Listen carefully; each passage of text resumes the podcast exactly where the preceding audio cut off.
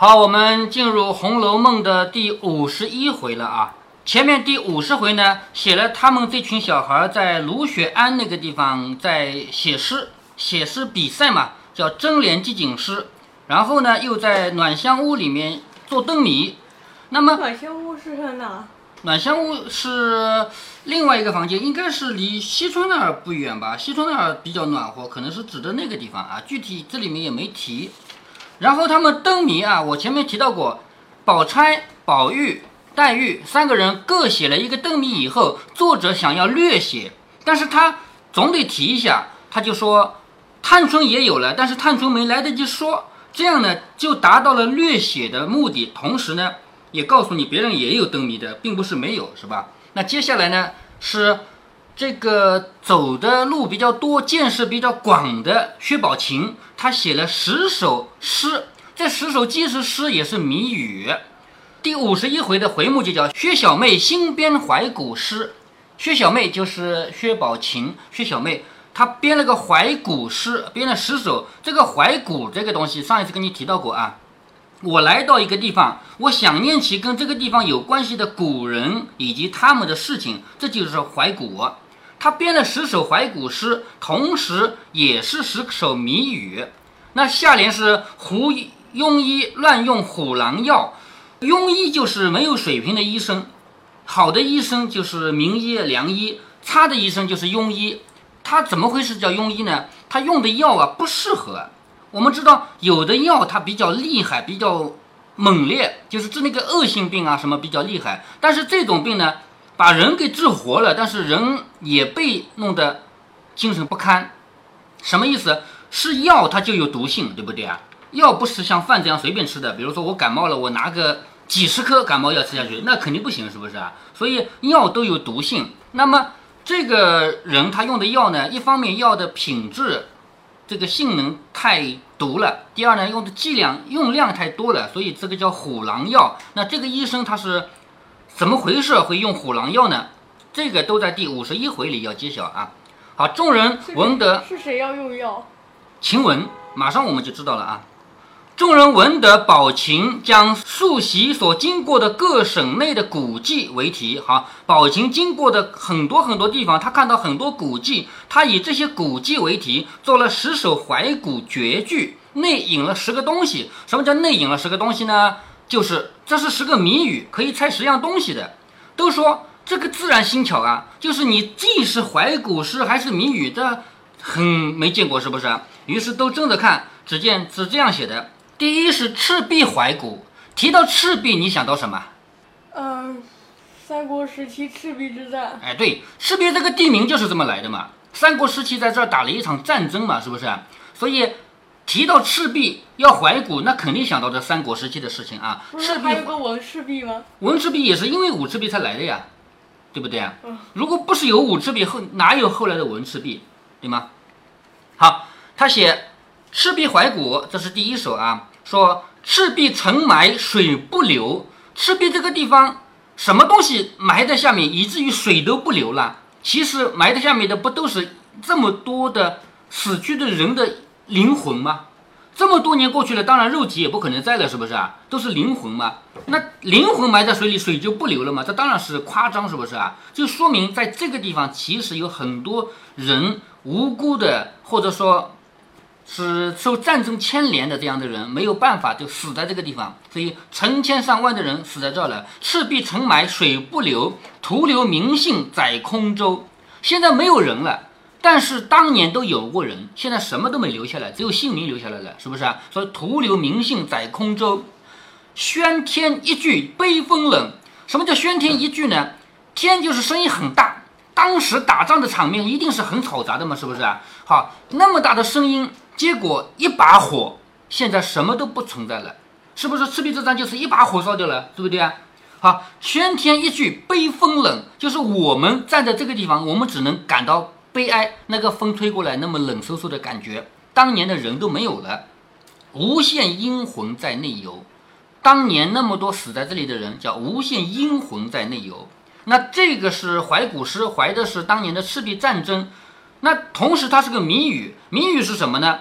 注意这第五十一回的十首诗十个谜语啊，作者曹雪芹没有说谜语谜底是什么，只说这是谜语，所以一切猜的谜底都是后人猜的，不能表示这是曹雪芹的意思，明白了吧？那么别人研究说这个谜语的谜底应该是走马灯，为什么是走马灯呢？因为走马灯它是外面在那转，中间有一个火苗在那儿，是不是啊？中中间不是个蜡烛吗？是吧？所以就应了第三句话：“喧天一句悲风冷。”所以中间有一把火在那烧着，外面一东西在那转着，就是大家都猜这是个走马灯，或者说有人猜灯笼，对不对？因为作者没有提这个谜语谜底是什么啊？那么还有红学的人研究说，这个谜语啊是有两个谜底的，一个谜底是猜一个东西，就是这儿头说过的嘛，是说这十首怀古诗内隐了十个东西，就说这是十个东西，对不对？那么还有的人研究《红楼梦》说，不只是有猜十个东西，还能猜十个人的。当然，这也是后人的一种猜测，作者曹雪芹没有这么说过。那如果要这样去牵强附会呢？有人说这个指的是什么？你看啊，“徒留名姓在空中”，就是谁都没有留下来，只留下名字来，是不是？那指的是什么？指的是整个《红楼梦》这么多优秀的人，比如说元迎叹息，比如说王熙凤、李纨。还有那么多丫鬟、袭人、晴雯，这么多人，最后也就是说这是个暗示。对，就是告诉我们《红楼梦》的结局是谁都没有留下来，只能留下点名字来。这是红学者研究的人附会出来的一个意思啊！你觉得有道理就有道理，没道理就没道理，因为这不是作者的本意，至少作者没有这么说，对吧？好，第二首叫《交趾怀古》，交趾是哪里呢？交趾这个地方现在已经不是中国的了，在越南。我们中国在历史上那个地图够大了，版图啊，西边咱们现在这个中亚一带，什么什么斯坦啊之类，中亚一带，还有北边西伯利亚一带都是我们的领土。南边呢，越南也是我们的领土，越南是我们的一个省，知道吧？后来才分出去的，而且是到最近这个一百年左右吧才分出去的。那交趾就是越南那个地方。那么到了交趾，到了越南要怀古，怀谁呢？怀汉朝的一个大将军叫马援。马援这个人，他替汉朝打下的疆土里面就有现在的越南。我们中国的本土中原地区是很小的，比如说山西、河南那一带，是不是啊？慢慢慢慢的扩大扩展，到了汉朝，汉朝是一个非常强大的帝国。汉朝的汉武帝时期拓展自己的疆土，往西边到西域去了，就是现在的新疆那一带，甚至比新疆还要西边一点，往南边就一直到越南。那这个打到越南的将军叫马援，所以要想在越南那个地方怀古，就一定会想起马援这个人。好，第一句话叫铜铸金庸正纪纲。什么叫铜铸金庸呢？用铜做的一个大的东西，这东西干嘛的呢？它像是要敲的这个法器，但其实它的真正的作用是表示这个地方是我的领土，就相当于咱们现在立一个碑一样，往这一立，这是我的领土，对不对啊？当时我们打到了那个地方，把这个越南打下来以后，在那个地方做了一个东西，表示我征服了这个地方，这地方是我的。好，同住金庸正纪纲，就是有这么一个东西，告诉天下人这里是我的领土。声传海外，拨戎腔，戎和腔都是指少数民族，所以声音传得很广，一直传到外面，告诉所有人我是一个老大，就是汉朝是老大，对不对？马援自是功劳大，马援就是我刚才提到的这个将军啊，他打仗打到越南去的。马援他当然功劳很大啦。说铁笛无需说子房，什么叫铁笛无需说子房呢？子房是汉朝的开国的一个大功臣，子房是名字叫什么？叫张良。你知不知道张良这个人？知道，知道对吧？你是从哪里看到张良的？好像有说张良时期。张良这个人，哎，拾鞋子啊，就是在桥上面有一个老头儿把鞋子掉桥下去的，是有意掉下去的，然后让他去捡，看看，嗯，这个小孩子很谦虚，很虚心，于是他就说：“你夜里来吧，我教你点东西。”这个老头是个神仙，夜里教给他一部天书，从此以后张良就有了学问了。当然，这个跟老头儿跟这个神仙学这个知识啊，这都是说说的啊。那实际上张良是什么人呢？是汉朝开国谋士，谋士就是专门出主意的人，对不对啊？当时在汉朝开国的时候，他是一个很有作为的、很有贡献的人。现在说马援的功劳很大，没有必要再说张良这个人了。那么这个谜底是什么呢？谜底是喇叭，因为喇叭才是一个用铜啊、金啊做的东西，而且声传海外，声音很响，那不就是喇叭吗？对不对？那还有人观点说当时喇叭什么？啊，喇叭就吹的喇叭呀，吹的喇叭不就是用金属做的吗？声音很响吗？是不是啊？那叫喇叭。那不是喇叭吗？啊，唢呐是吧？是吧？你是意思啊？就是那种这样这样吹的那个啊，是吧？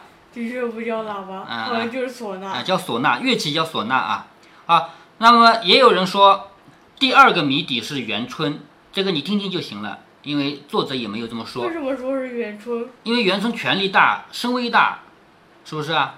好，第三首诗叫《中山怀古》，中山是哪里呢？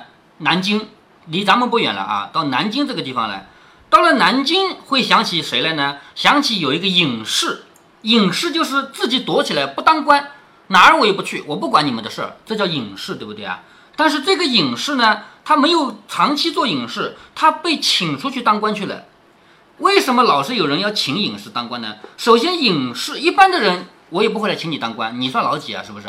但是有本事的人，他才有资格去当隐士。普通老百姓，你种田养活自己还不容易呢，是不是？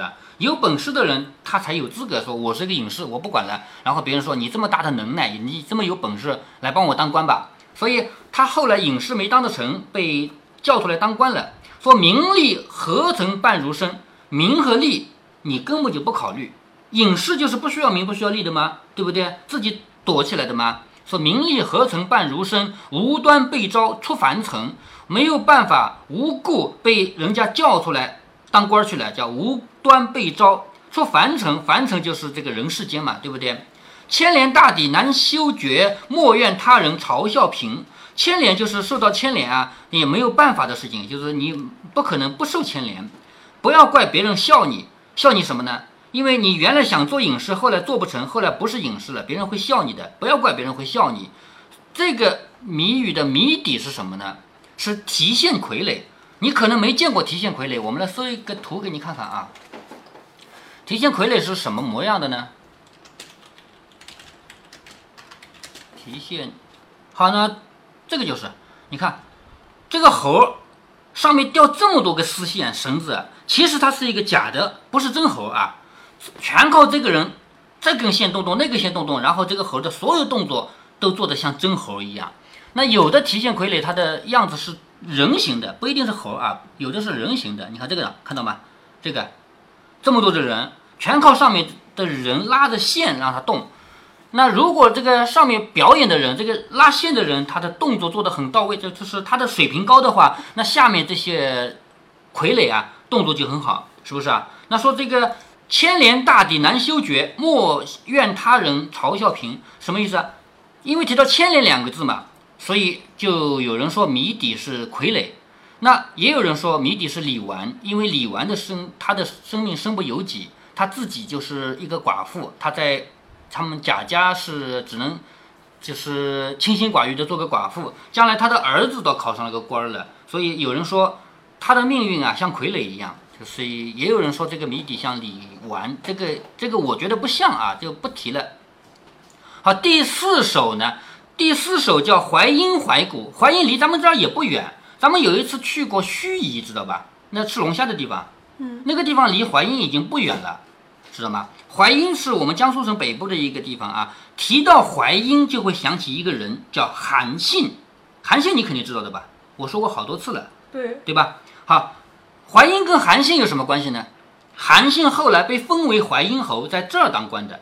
好，第一句话说“壮士须防恶犬欺”，壮士指的就是韩信。韩信你要防那个恶犬来咬你，这个恶犬指的不是真正的狗，指那些你平常都看不起的人，你觉得他对你没有什么影响的人，但是最后很有可能他会来咬你一口，把你给害了。那么韩信是怎么死的呢？韩信最后是被骗到皇宫里去杀掉的。韩信这个人，他的一个悲剧是怎么形成的呢？这跟他自己的人也有关系啊，跟他自己有关系。韩信这个人打仗是很有水平的，他能够帮助刘邦打下整个天下。秦朝结束以后，不是打到后来成了刘邦和项羽两个人争天下吗？对不对？刘邦、项羽两个人争天下，刘邦这个人是无能的，什么都不行。但是刘邦有一个很大的优点，他会用人，手底下有很多能干的人愿意为他干活，所以他就能打赢仗。而项羽那个人呢，有很多优点，但他有一个缺点，他不会用人。你说打仗靠你一个人打得赢吗？是不是啊？所以项羽最后就输掉了。那么刘邦打仗主要靠谁呢？就靠韩信。韩信这个人军功是很好的、很大的，但是由于韩信这个人他自己为人啊，这个人就是性格上有问题，所以他能打仗，他做不了皇帝。哪怕这个天下都是他打下来的，他也做不了皇帝。当时已经到什么地步？当时他的势力是比刘邦还要大的。他往东边打打打，一直打到现在的山东。现在的山东在秦以前不是齐国吗？对不对？那秦把六国都灭掉了以后，齐国也没有了。后来秦不就只有几十年时间吗？就没有了，是不是啊？就又被项羽给打掉了嘛。然后刘邦、项羽的军队也其实也就是这个韩信的军队打到了山东这个地方，韩信就说：“我想当一个齐王，总可以吧？”王就是比皇帝小一级嘛，你做皇帝，你封我作为齐王总可以吧？是不是？那当时刘邦是很恼怒，你这不是要挟我吗？你自己手里有军队，我没有军队，于是你跟我谈条件，你要当齐王，很恼怒，于是他就拍桌子想要骂这个韩信，结果呢，旁边有一个就刚才讲到的这个人叫张良，呃，究竟是张良还是？和萧何，我不太记得了，反正旁边有一个人啊，悄悄地使了个眼色，你绝对不能发火。为什么不能发火呢？他手里有军权的，万一你把他惹怒了，他反过来打你的话，你就肯定被灭掉了，是不是啊？打仗你打不过他，你要好好哄着他才行。所以这个时候，刘邦聪明的不得了。刘邦这个人，你我说他无能，他自己干事做事什么都做不好，但是他能用人。所以刘邦他在这种关头，他就突然想通了。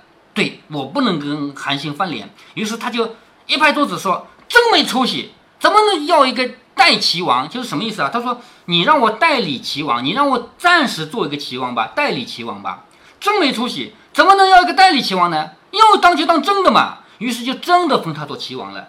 就是韩信写了一封信回来，说我想当代理齐王，其实就有点敲诈刘邦的意思。但是刘邦非但愿意给他敲诈，反而给他一个真的齐王当当。”原因什么？原因不是因为刘邦是好人，是因为韩信不可以惹，他手里有军权，是不是？但是像韩信这样的人，等到刘邦真的得到了天下，真的当了皇帝，容得下他吗？你敲诈我的人，容得下吗？容不下。那肯定容不下。所以后来韩信就死在这个小人上面，被萧何这个人骗到皇宫里去给杀掉了。所以说，壮士须防恶犬欺。你作为一个英雄，你要防止那些平常你看不惯的人，平常你觉得他无能的人，他会咬你的。